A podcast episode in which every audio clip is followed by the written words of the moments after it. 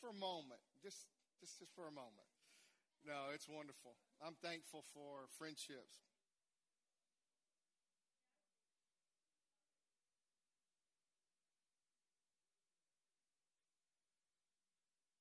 Thank you, AJ. I want to um, apologize this morning. I've been isolated because I don't know something started happening overnight last night in my nose, and so I'm kind of standoffish today because I don't want to share that with you. Uh, you're welcome. Um, now, if I do sneeze, I've heard sneezes go 30 feet. I've heard that. I'm not sure that's true. I don't know. I don't know what row that equals out to. Maybe we need a like the Gallagher. Is that just sneeze that way, right? no. Um, yeah, I'm not deathly ill, but I uh, just in case. I, I, remember one morning we uh, we had a men's prayer time up here. We had a pretty good group of men, and uh, that gathered on a Monday morning, I believe it was, um, to pray. And so we all gathered here. It was, I think, six o'clock. We all gathered here to pray.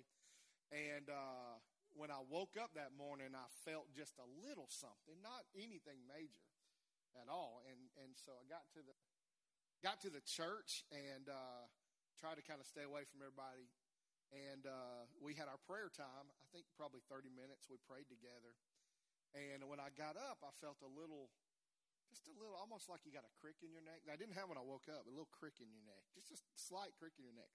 And an hour later, I was laid over my office uh, table uh, desk, crying. I was I was meeting with Daniel that day, and uh, I could not. I was hurting so bad. I ended up going home. That was COVID. Now I don't want to scare you that I got COVID.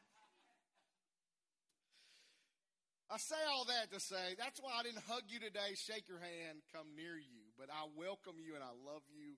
And it's kind of odd with what we're going to be talking about today that I would have to avoid everybody. Um, but um, this morning we're going to be looking at uh, Matthew 5, 13 through 16. We're continuing something we started last week, which is kind of talking about who we are as Grace Family Worship Center. And if you weren't here last week, it's it's online. You can look at it. Um, and basically, what we talked about last week is that we are, if you if you look at, at who grace is as a whole, um, we are pretty much ordinary people. Like there's no, I mean, we don't have the the big, we don't have Michael Jordan or uh, Stephen Curry or LeBron James. We don't have people like we don't have superstars. I don't know, you know, who your favorite actor or singer might be, but but for the most part, Remember that? That's what Paul said. Not many of you were, uh, were these well known, famous, um, brilliant people that the world will look at and go, that person is an important person. Uh, pretty much, we're, we're ordinary people. And, uh, and, uh, and that you need to be okay with that if you want to, if you're going to be here. Eh, but, but that doesn't mean that God doesn't do extraordinary things in you and through you. So, so the, the not important kind of thing, ordinary, is from the world's perspective. But from God's perspective, you are important. You are, you are the ones that teach the, the, the, the, the famous people. You're the ones that actually can show them the right way to live.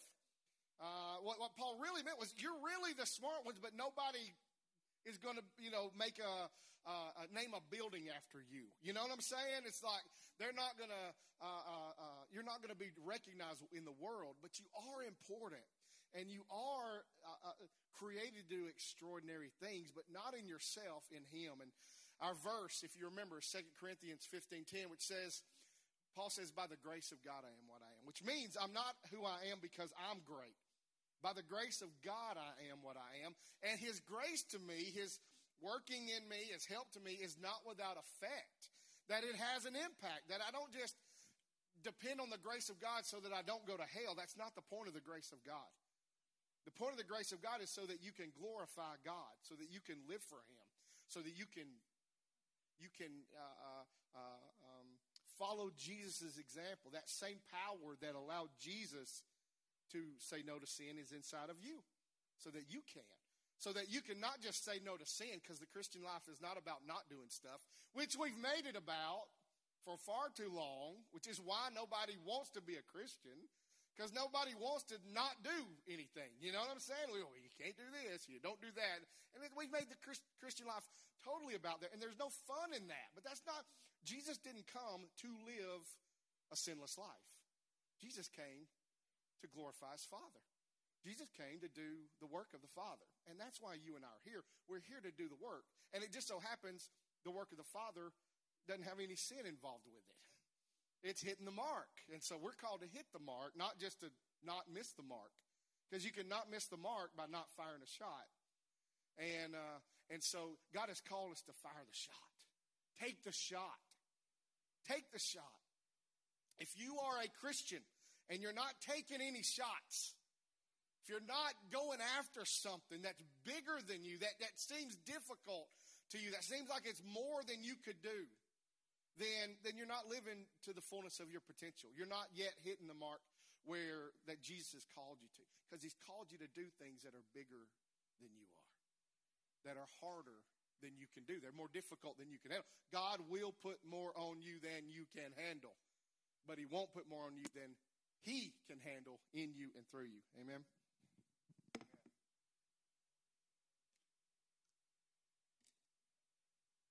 God won't put on you more than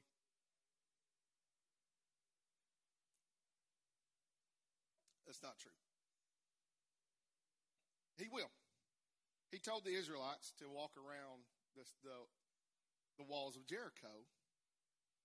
And uh, if you remember, seven days they shall walk around. Six days you walk around once. Seventh day you walk around seven times.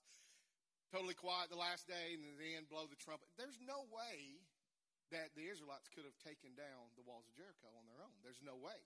And yet God called the Israelites to tear down the walls of Jericho. And the way they did it was following what God had told them to do. God told them exactly how they could bring down the walls of Jericho, but it wasn't them. Like you think walking around walls is gonna is gonna cause them to fall down. Just try that around your house.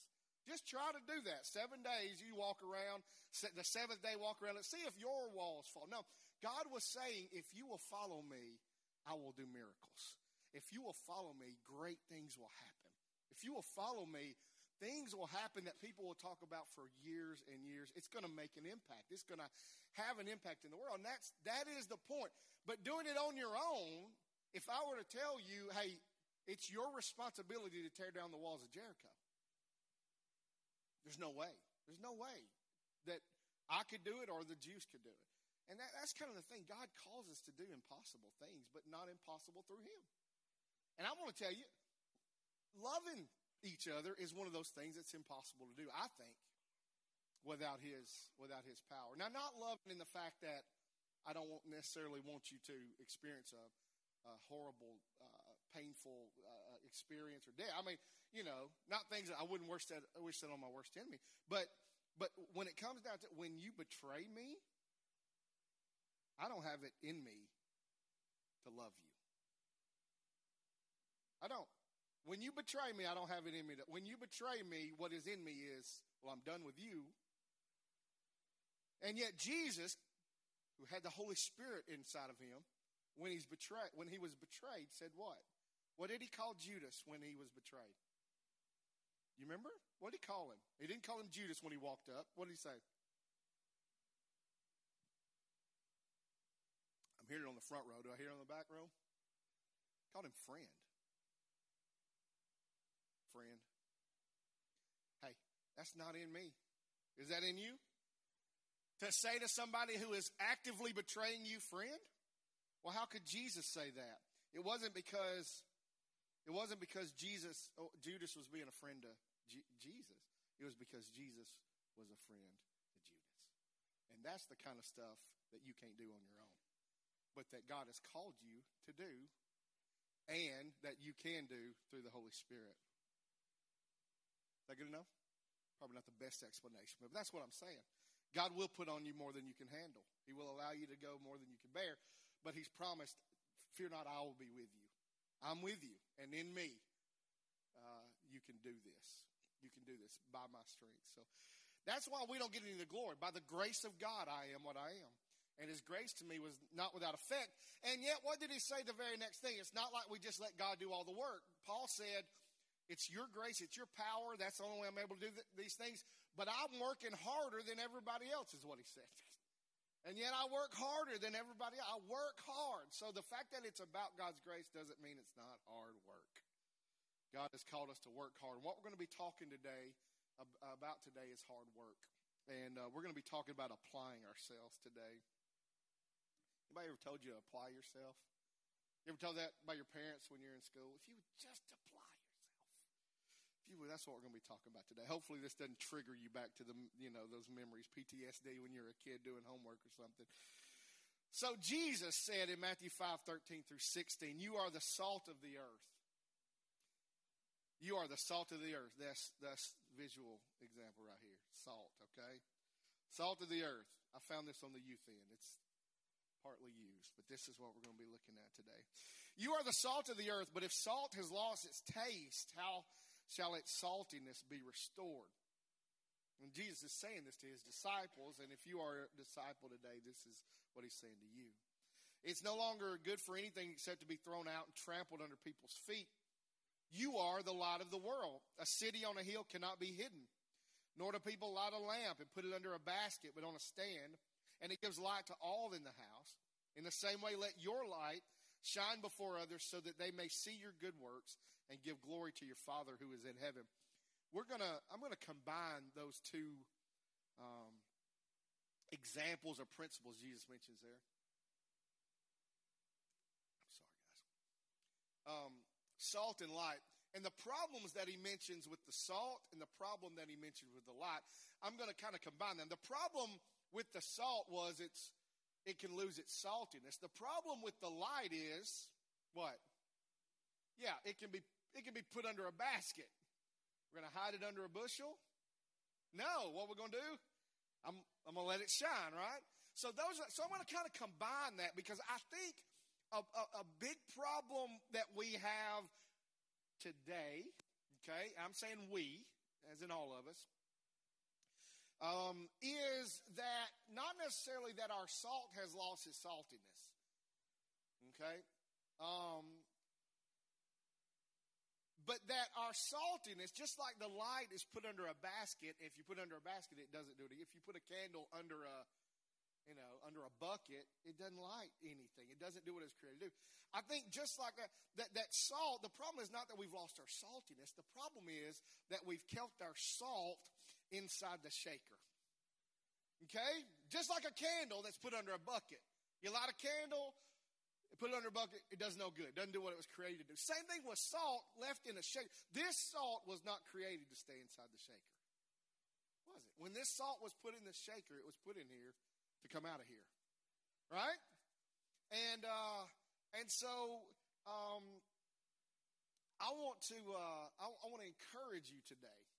We're going to talk about getting out of the shaker getting out of the shaker. When I first, the first, y'all know I'm a hot wing. I love hot wings, not too hot but I love wings with a good buffalo sauce on it. And the first time I ever made buffalo wings, uh, probably 20, probably 25 years ago, first time I ever made hot wings. And I, and I made three grave errors when I made the hot wings the first time. I didn't know. There was no YouTube, by the way. Probably wasn't an internet. I don't even think there was an internet back then. So I couldn't look up a, a recipe. And so I'm like, well, hot wings. I mean, how hard can it be? So I went and bought some wings. And uh, uh, mistake number one, I cooked them in the oven. Cooked them in the oven. I just put them in the oven, um, which is not a great way to do. Now I've heard you can do it in a way that it turns crispy, but baked hot wings, they should have a disclaimer. If you if if somebody's hot wings are baked, they should say, "Hey, by the way, this is not going to be a real hot wing. This is going to be different." But I baked them. Secondly, I didn't use Frank's hot sauce, which is a no no. You got to use Frank's uh, hot sauce. And uh, so this portion of the message brought to you by Frank's hot sauce. Um, and, and so I used like Tabasco sauce. That was bad. Was bad.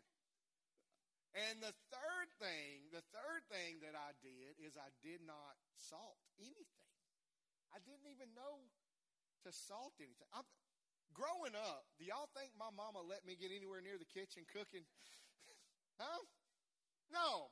I just sat down at the table and put it in my mouth and it was good. And I'm like, well, I, you just put it in the oven, it'll come out good. It did not come out good. And bless their heart. I had a, a former pastor of mine, Brother Ross, was there. It was me and Carrie and Brother Ross that ate that. I think a storm was coming. I don't remember. But anyway, and he never complained, never said anything. Uh, uh but he never came back over for hot wings either.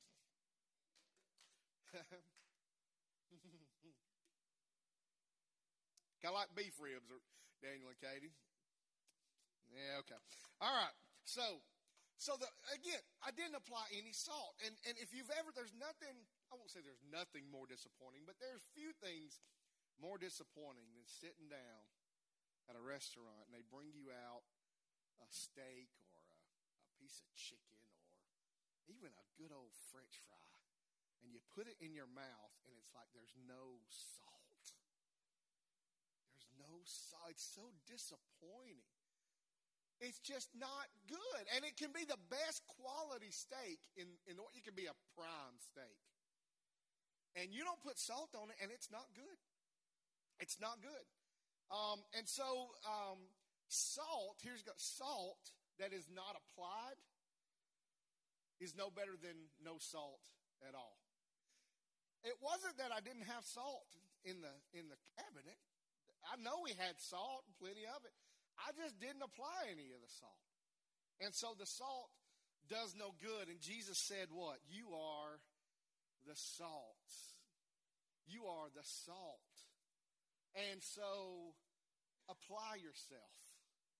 Apply you get to choose whether to stay in the shaker or not, and I'm asking you to get outside the shaker. Imagine, if you would, a world with no salt. Feel like the Twilight Zone music should be playing right now. Imagine, if you would, a world with no salt. Um, how terrible. I mean, I'm for real. You know what? We don't know how, just kind of the same way without light. You don't know how bad a world without light would be and I'm talking about like electricity even until it goes out, right? Like most most likely you guys haven't even noticed or thought about the light that's in this room right now. I mean, you probably didn't even know. You didn't notice that it was can light, or you didn't, you didn't notice how.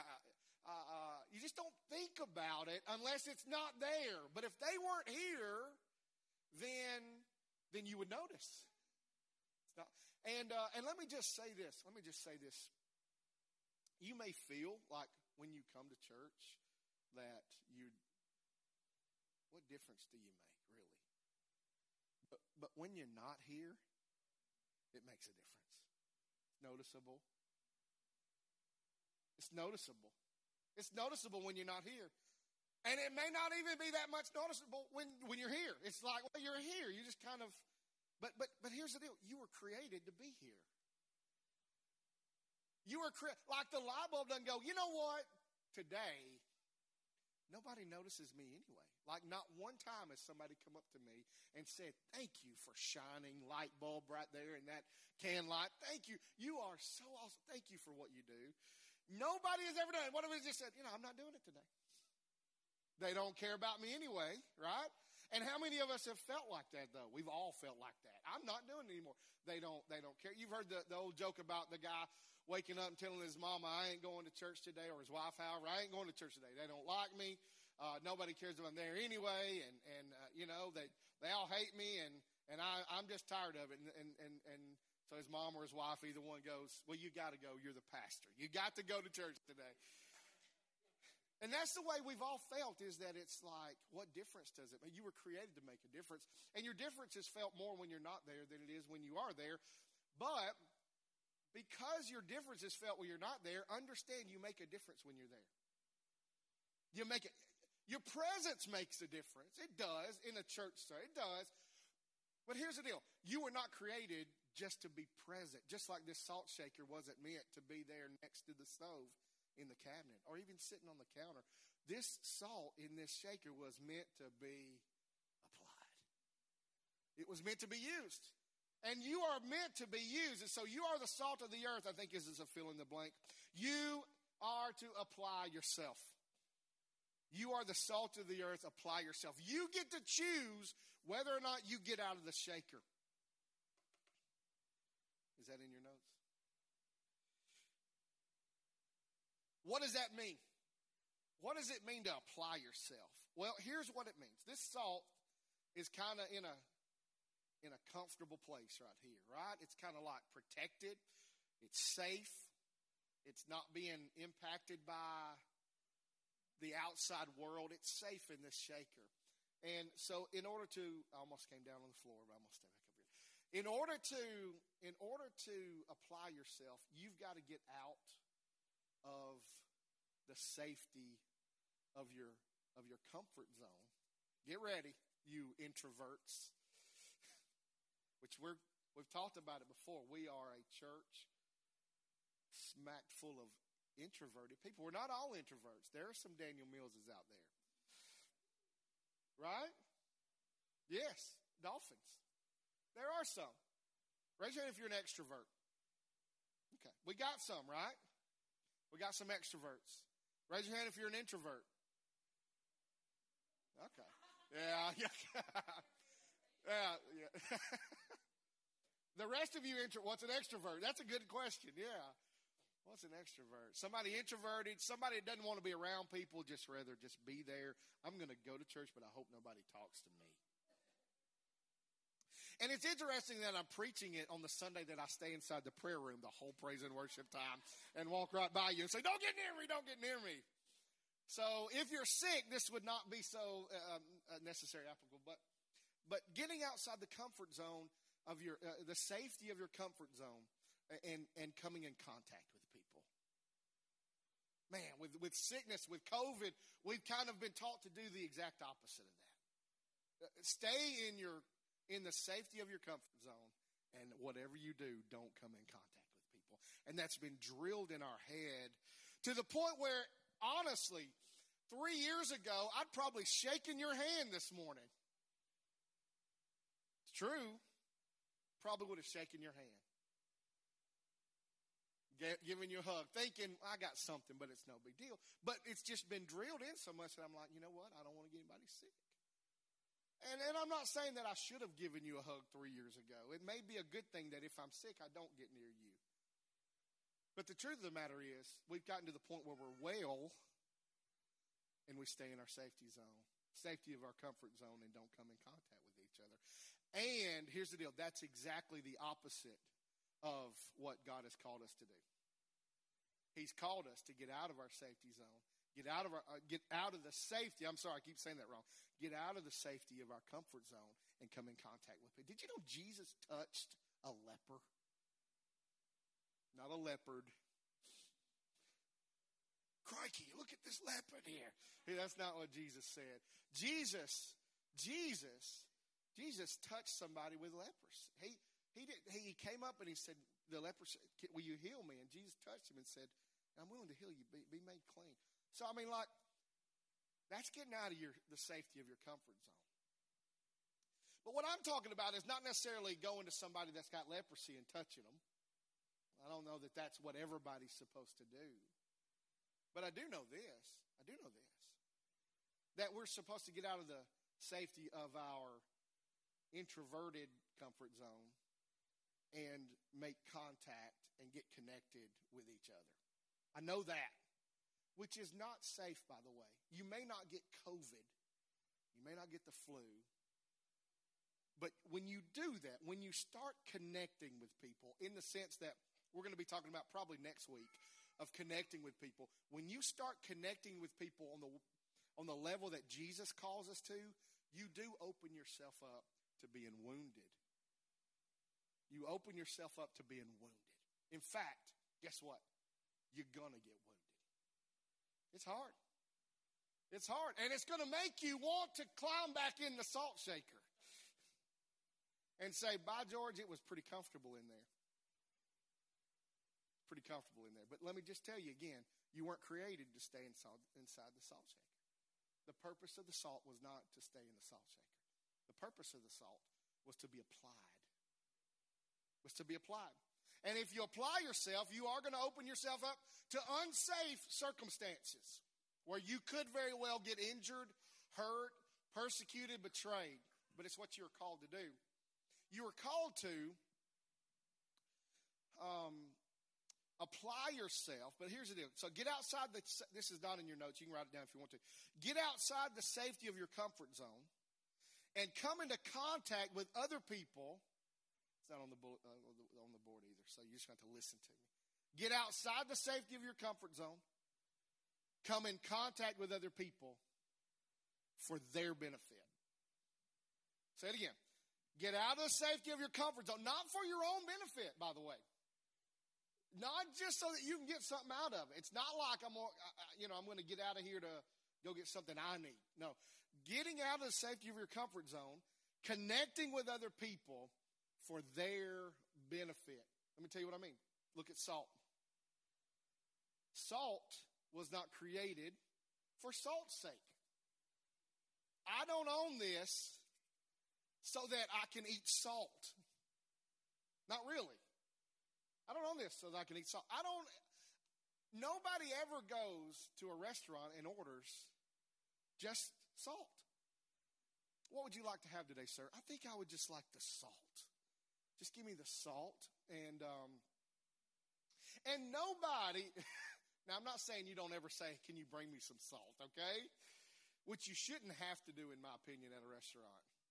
I pay the people to season my stuff, not just put it in the oven like I did with the chicken wings. If you own a restaurant, now I'm on a soapbox. If you own a restaurant, you should cook better than I did 25 years ago when I did hot wings for the first time. It, it should have some flavor, but this salt was created. Nobody just orders salt. That's right. Nobody just orders salt. Okay? Um, when you when something when salt has been applied and applied rightly, you don't notice even the salt. You don't think about the salt. You don't praise the salt. When the salt is applied correctly, you praise whatever it is. This is an amazing steak. This is the best steak I've ever had. This is one of the best steaks I've ever had. You know why you say that? It was salted correctly. You know, like the, the high end steak. Now, I like a good marinated steak. I like a good Hawaiian marinated steak. But the high end restaurants, you know what they season their steaks with? Salt and pepper. Salt and pepper. Okay? But you get a you get a steak that's seasoned correctly with salt, and you don't go, boy, that was amazing salt. That salt was awesome. I think I'm going to get that salt next time I come here. You say that steak was awesome. That chicken was awesome. That pasta was awesome. You know why? Because it was salted correctly. Now here's where I'm going. I'm not just this this this whole service is not just about food. Okay? But but but this is the thing. The, the what makes what makes an awesome steak and a bland steak makes the difference is the application of salt. Now, here's the thing you and I, Jesus said, you and I are the salt of the world. You were created to draw out the awesomeness that's inside other people. You were created to draw out the awesomeness that's inside other people. One of the things that salt does when it's applied to a steak, it's not just that it makes it salty. It actually draws out, breaks down the cell walls, and draws out the flavor that's in there that you wouldn't be able to taste if the salt had not been applied. It draws it out. And you were created to draw that out of other people. And here's, here, I'm going to prove it to you. How many of you in here, you don't have to raise your hand because we're all in this boat. How many of you would say, I'm better off because somebody else? I'm better off because of somebody else. I'm better off because of them than I would be if I had never known them. And we all can say that, right? I mean, I can say the whole group of you in here, I'm better off because I know you. Because you've been a part, but not because you exist. I'm not necessarily not, I, now I might be better off in some sense of the word by people I don't know, but when I say I'm better off because of this person, it's not the person that put the salt in this shaker, even though I am better off or the person that owns the company that makes bottled water. I'm not, I am better off because of them. But when I say I'm better off because of this person, it's because this person has come in contact with me and has made a difference in my life. Has changed me, has taught me things that I wouldn't be able to learn on my own. And I want to tell you this I'm better off from knowing some people that did me absolutely dirty, that did not, that did not do right by me. And, I, and I'm, I'm better off because I need to learn those lessons. Some of the best lessons I've ever learned were when people mistreated me. Things that didn't go well.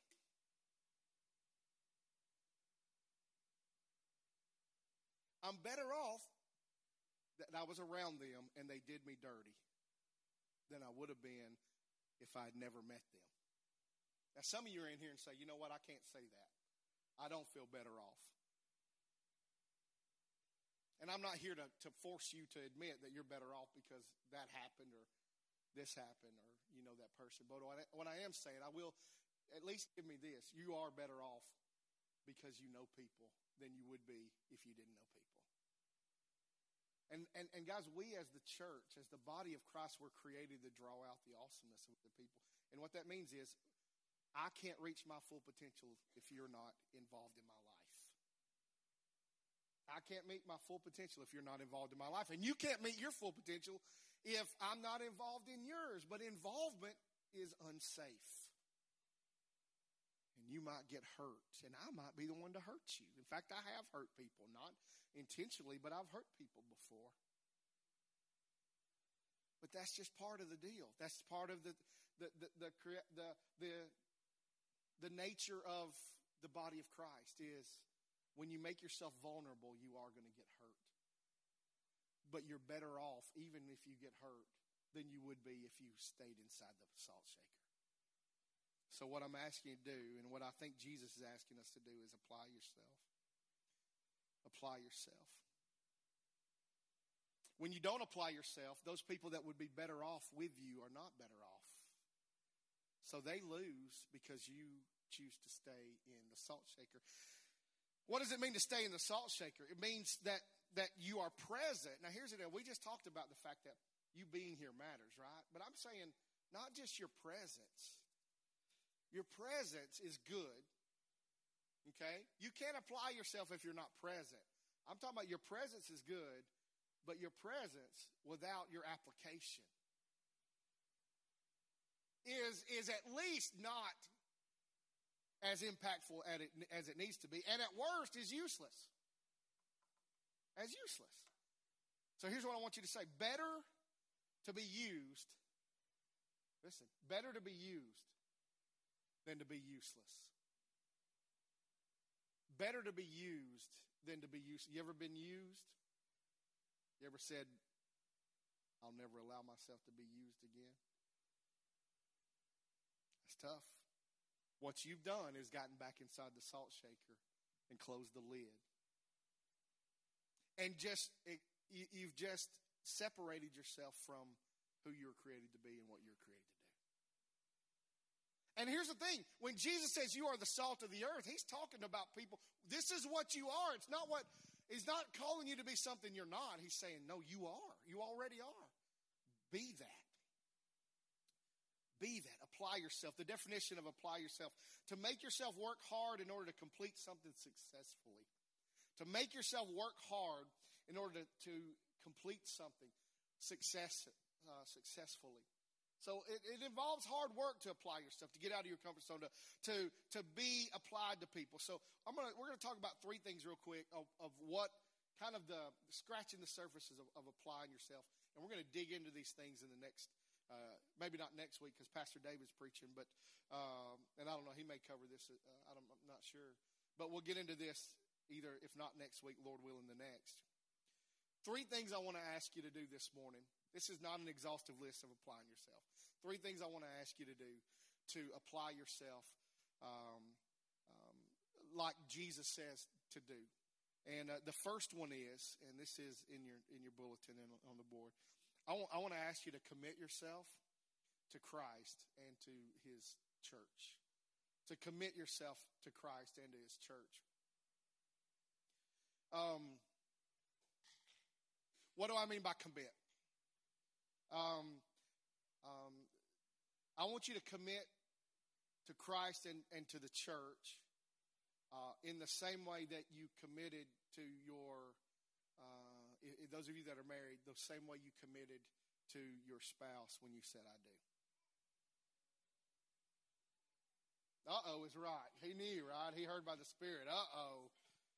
Uh oh. Now here, I want, I want you to, I want to ask you to commit yourself to Christ and the church in the same sense that you committed yourself to your spouse when you got married. Because that's what marriage is, is commitment, right? That's why we do our vows. Now, here's the thing you may say, well, I cheated on my spouse and I left my spouse. Well, you didn't commit to doing that when you got married. You might have done that. You might have done that. I'm not asking you to do exactly what you did when you, I'm asking you to commit yourself in the same way. Commit yourself in the same way. In the same way you said, I do. Now, here's why I'm asking you to do this. Here's why I'm asking you to, commit to Christ and to the church. Is, is because look what verse 27 says. This is if you're a Christian, by the way. If you're not a Christian, if you've not yet surrendered your life uh, uh, to Jesus, if, if, Jesus is not your Lord and your Savior personally, you not receive that. This is not. This is not for you. You've not committed yet, so you're free from this. But I would encourage you to think about the consequences of your choice not to apply yourself. But 1 Corinthians 12 27 says, You are the body of Christ. You are the body of Christ. And you are individually members of it. Now, let me just say so you are the body of Christ and you're individually members. So you are the body of Christ. First of all, you're already connected to Christ. If you're if you've if Jesus is your Lord and Savior, you're already connected, you're already committed to Him. You've done that, right? So just live that out. I want, I want you to, to be faithful to Him. If you say you're a Christian, do what He says.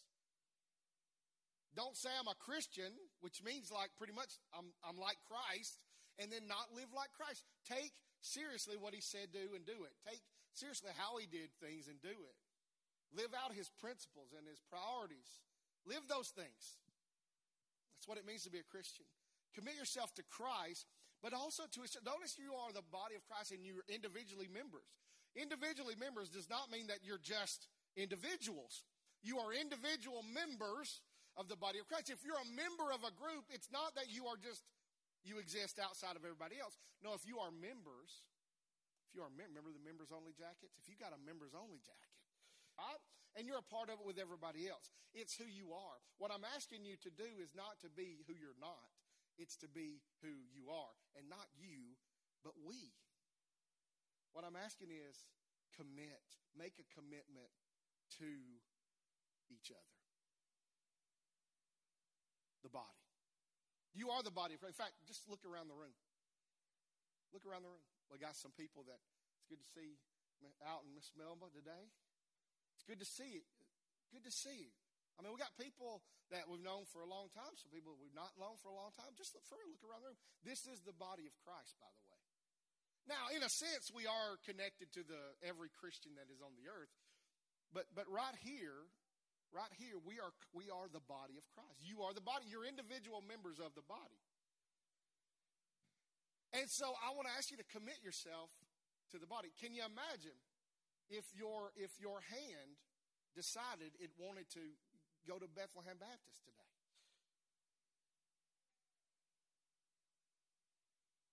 And we love Bethlehem Baptist, by the way. Love Pastor Lon, Pastor Philip, okay? Nothing wrong. You can put any church.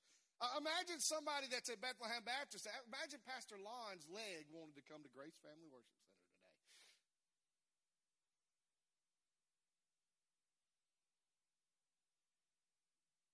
Pastor Lon, Lord willing, his leg is at Bethlehem Baptist today. Lord willing. Because where he is, his body needs to be. Make a commitment. How many of you have had a headache in the past week? Okay, me too. How many of you took medicine for that headache? All right. What, what you just did is you, you took care of the body. You took care of your body. Anybody gone to the doctor over something not uh, working right in your body this week? Anybody gone to the doctor over something not working right? All okay. How many of you have had some some stuff on your body that's not working right? All right, you, you're like, okay, you, you, you know what it's like. You want to go and you'll find out what's the problem with that. Why? Because this is my body.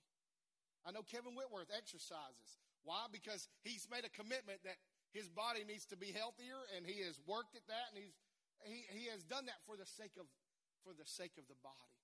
I want to, I want to, I want to encourage you, start doing things for the sake of the body. Start doing things for the sake of the body. Not for the sake of yourself, but for the sake of the body. Commit yourself to each other. Don't just, I was at a, I was at a concert this week and we're sitting in our seats and right behind us are some people talking about the guy that op- was the opening act. And, and, and the people are talking there is like, hey, you know, where does he, where does he go to church? Doesn't he go, uh, where, where, does that guy go to church? And they said where he went to church. It was Decatur Bible Church. He goes, I think they go to Decatur Bible Church uh, up there. Well, uh, and, and it was some people having a conversation. Do y'all y'all went there, didn't you? Did y'all go? Yeah, we we used to go there. We don't go there no more. Oh well, where do y'all go? Well, we really are. We're on the roll at this church. We're on the roll at this church, but we, we really, it's been forever since we go. We've been thinking about going over here.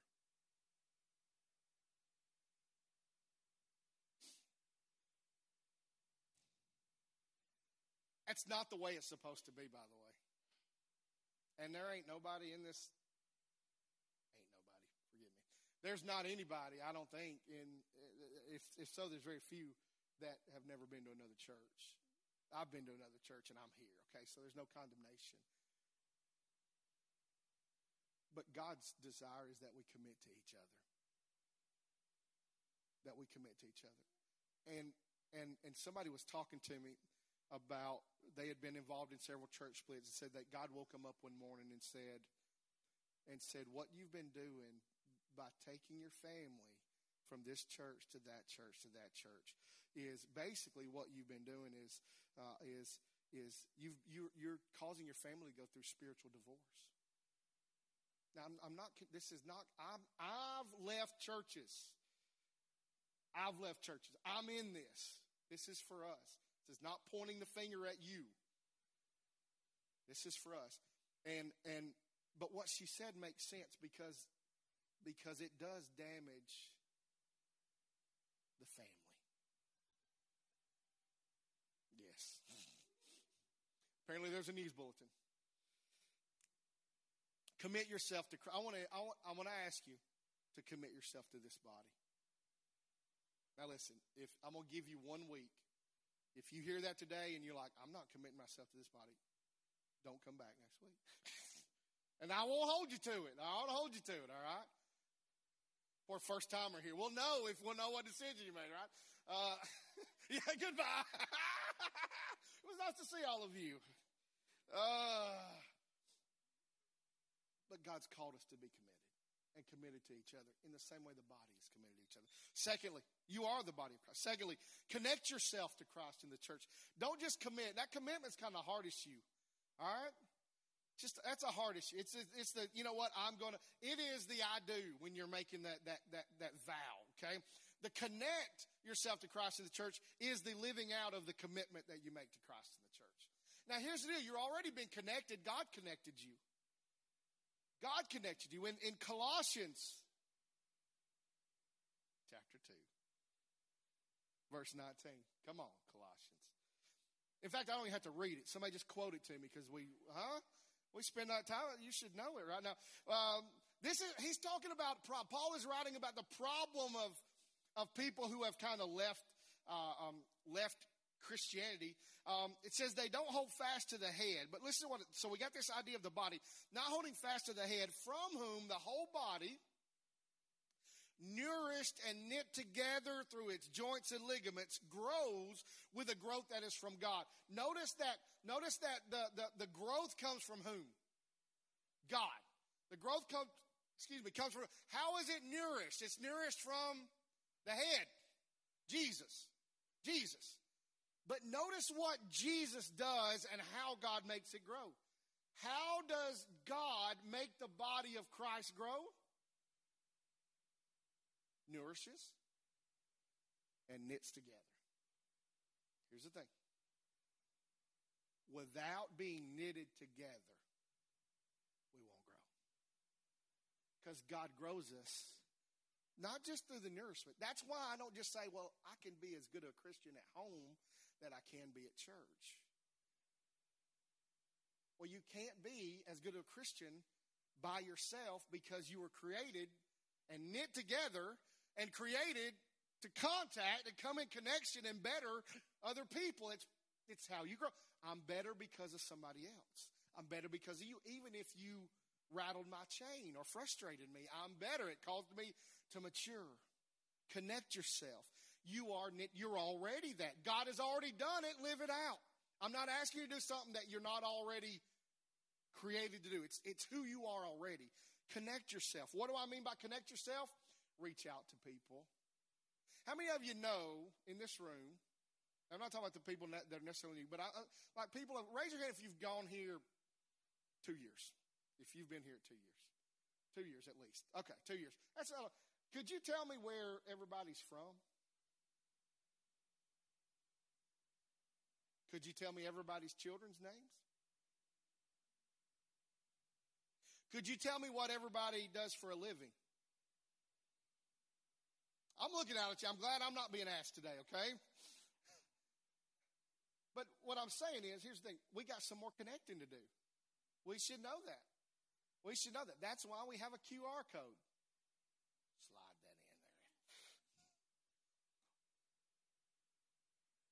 Paul Eddie, we wouldn't need a QR code if everybody would have just filled out the pay, the, the, the card, see? We're trying to make it as easy as possible. I'm almost done. Number three. What I'm asking you to do, again, this is already something God has, it's not something I'm calling you, it's something God has created us to do that, that we're, we're expected to do. We just want to be it. Commit yourself to Christ in the church. Connect yourself to Christ in the church. That means you got to apply yourself, by the way. You cannot connect without apply. You got to apply. You got to get out the safety of your comfort zone for the sake of other people. Which is third thing, cooperate with Christ in the church. Cooperate with Christ in the church. What does that mean? That means I'm not going to call myself a Christian and not do what Jesus said. I, Jesus said, do this. I'm not doing that. That is not cooperating with Christ, by the way. That's what it means to not cooperate with Christ. If somebody is not cooperative, you ever heard that term? The suspect was not cooperative. What does that mean? I told them to put their hands up, they did not put their hands up. I told them to put the gun down, and they did not put the gun down. Well, same way, when Jesus tells us to do stuff and we don't do it, we're uncooperative. So commit yourself to cooperate with Christ and Cooperate, this is, this is hard too. By the way, both are hard. I'm not going to say this is the hardest part, but both of them are hard. Secondly, cooperate with the body of Christ. That's tough. Here's why that's tough because we're individual members of the body. And, and, just like a hand is a part of the body, and the foot is a part of the body, and the ear is a part of the body, and the nose is a part of the body, and the mouth is a part of the body, we all have to work together. But the nose is like everything in the world is here so that I can smell it. And the mouth is like, no, everything in the, in the world is here so I can taste it. And the hand is like, no, everything in the world is here so I can hold it or feel it. And it's all these different things that are like, this is the most important part. I know it. I feel it in my bones. I feel it in my soul that the whole world is all about this. And the different parts of the body say, I'm not going to do that because it's not about that. It's about this. And yet God has called us to work together with our own giftings and our own abilities, which we'll talk about later, but to work together. That means, that means, means, when somebody says, I want you to go and I want you to talk to that person that you've never met before. And you, as an introvert, go, I don't want to do that. Hey, that's not, that's not me. That's not me. It's not me. Well, that's disconnecting yourself from that person. Okay? That's not co-op connecting yourself to the person. That's not cooperate. So here, here's the thing: if you're if in order for us to be who God has called us to be, we got to look at each other as not the enemy. Okay? It's not like you are you are the one keeping me from accomplishing my goal. But the goal is that we all work together to accomplish it, his goal. To the point where if I do it by myself, I didn't accomplish the goal. Say I'm called to be an evangelist. Called to be an evangelist. I'm called to go and reach the world. But the church doesn't get me. Doesn't get me. Doesn't get me. It doesn't think about evangelism. You know what it thinks about? It thinks about getting more people in the door on Sunday morning, having a better worship service. That's not what it's about. It's about reaching people for Jesus. And somebody with that mindset can get into it to think the church is actually holding me back. And so I'm going to leave because the church is doing me no good whatsoever. And I'm going to go do what God has called me to do and fulfill my purpose. And yet, if you read the New Testament, what is his purpose? Build up the body. Now, you build up the body, and you can be an evangelist, but you're not an evangelist on your own. Just like your hand is not on its own, you are connected to the rest of the body, and you are called to accomplish your desires connected to the body of Christ. And when you decide to leave the body of Christ because it's easier, you've just placed yourself back in the salt shaker. When you said, I don't, I'm not, I'm just not going to church anymore. It's too hard. I've been hurt too many times. You put yourself back in the salt shaker. And you've just removed your impact. Me and Jesus can sit on the, we can, we can go on the boat and I can be as close to Jesus as I can in that church. Well, you know why you like the boat? Because that person, that other person is not sharpening you, stretching you, but if you unknit yourself with the body and you decide, I'm going to do it outside of the body, or even worse, you start to attack the body with your words, with your attitudes, or with your actions. You just go from what you were created to do, which is build the body up, to tearing the body down. And remember whose body it is.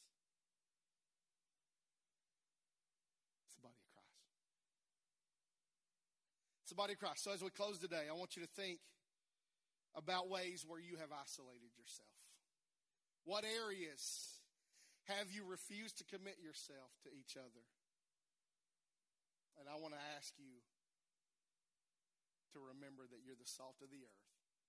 I want to ask you, just like salt tears down the cellular walls in that meat and makes it taste really good, I want to ask you to tear down the walls that you've created to keep yourself safe and start extending yourself to other people, committing yourself to them. Now, here's the deal. Just like with Judas, who Jesus committed himself to, he got betrayed. He got betrayed by the one he committed. He washed his feet and yet got betrayed. It's going to happen. You're going to get betrayed. Please remember this. You're going to get betrayed. And don't go when it happens. I can't believe I got betrayed. you're going to get betrayed, and you may very well get betrayed by somebody in this room that's part of the body. I want to ask you, commit yourself to them anyway. Why? Jesus did. Jesus did. Are we a Christian? If it's good enough for Jesus, it's good enough for me. Commit yourself to that person. I will guarantee you this you will be neglected by the people in this room. It's going to happen. I'm not. I'm hoping not always, but at some point, you're going to be neglected. You're going to be ignored. You're going to be misunderstood. You're going to be unappreciated. You're going to be unappreciated. You're going to feel that. And that's not good. You know what? When you feel that, you know what you do? You don't sever yourself from the body and go find another body. You know what your hand does when it has an issue? It tells your brain, hey, I'm hurting. Something's wrong here. Okay? And it doesn't say, if you don't fix it, I'm finding myself another body. Thank goodness. It says this needs to be fixed because I'm part of the. Get it. Get it. Grasp it. This needs to be fixed because I'm part of this body. I'm part of this body. It needs to be fixed. And, and then we work it out in the safety of being part of the body. That's why I'm not freaked out every time I, my toe hurts that my toe is about to leave and go find another body. And yet in the church, we have to deal with that. And it should not be, be that way in your marriage either, by the way. Your marriage should be a relationship in which there's safety to work on issues, but it should be I'm committed to you, and because I'm committed to you, we got to work on these things. Okay? That's the way it ought to be. So I'm asking you to commit yourself, knowing you're going to get hurt, knowing you're going to get let down, but to commit yourself anyway because Jesus did. I'm asking you to connect yourself. Why? Because you're connected already. Who did that? Who connected you? Jesus did. You're in Christ, connected as the body of Christ. And I'm asking you to cooperate because you are the body of Christ. You are his hands and his feet. And you are, you are not just the body of Christ, but you're individually members of the body of Christ. You're individuals, but you're together. And we'll talk about that more later. But uh, so I want to ask you, apply, apply yourself. Draw the best out of people. Love people. Connect with people. Care about people. Commit to people. And so as we close this morning, just look in, look at the room. If somebody's asleep, nudge them. People are looking around now.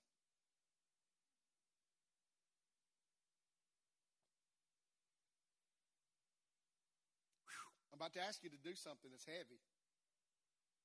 Heavy. Don't say it if you don't mean it. But if you know that this is the Word of God, then I would ask you to do it. Not because I'm asking you to, but you really say, hey, I know this is Jesus. This is God. I want you to look, look, look around and go, I commit to you. I commit to you. Oh, it's heavy. It's heavy. This is heavy. This is heavy. This is not like, this is I do, by the way. This is I do. But I'm not asking you to do something God's not already asked you to do. It's us. I'm committed. Whew. Means we're going to have to have some hard conversations.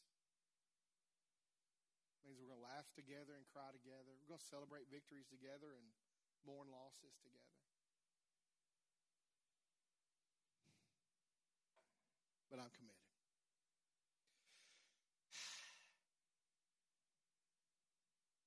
Closing this morning, that um, some of you know personally the family that um, was um, murdered this found murdered this week, and uh, so it was related to Francisco and, and Jennifer through their daughter, his, her husband, Chris. It was Chris's sister, and um, um, it's just heavy. I mean, you didn't have to know them to feel the heaviness of the situation. To close out today praying for them. Uh, there, there is, if you guys would want to to do something to help, I, I, did hear that there is a GoFundMe available for uh, for for for the family, and uh, so check that out. We're gonna we're going to just pray for mercy and grace because these are people in our own community. I did not know them personally. Anybody know know them personally? I know we've got people connected to Grace that did. Raise your hand if you knew them personally. Bless. Yeah, Oh, it's so hard. So hard. So um, we're going to close out this morning. Let's just stand up together and, and, and close out with prayer and just lift them up. Honestly, there's been a lot of heavy losses here lately. And uh, so we're going to pray for the mercy of God. Father, we close out this morning. I thank you that you have made us a body and that we're better together. And I thank you, God, for the privilege of being part of the body of Christ. And Lord, um, Lord, we lift up this the the the relative um, of this family that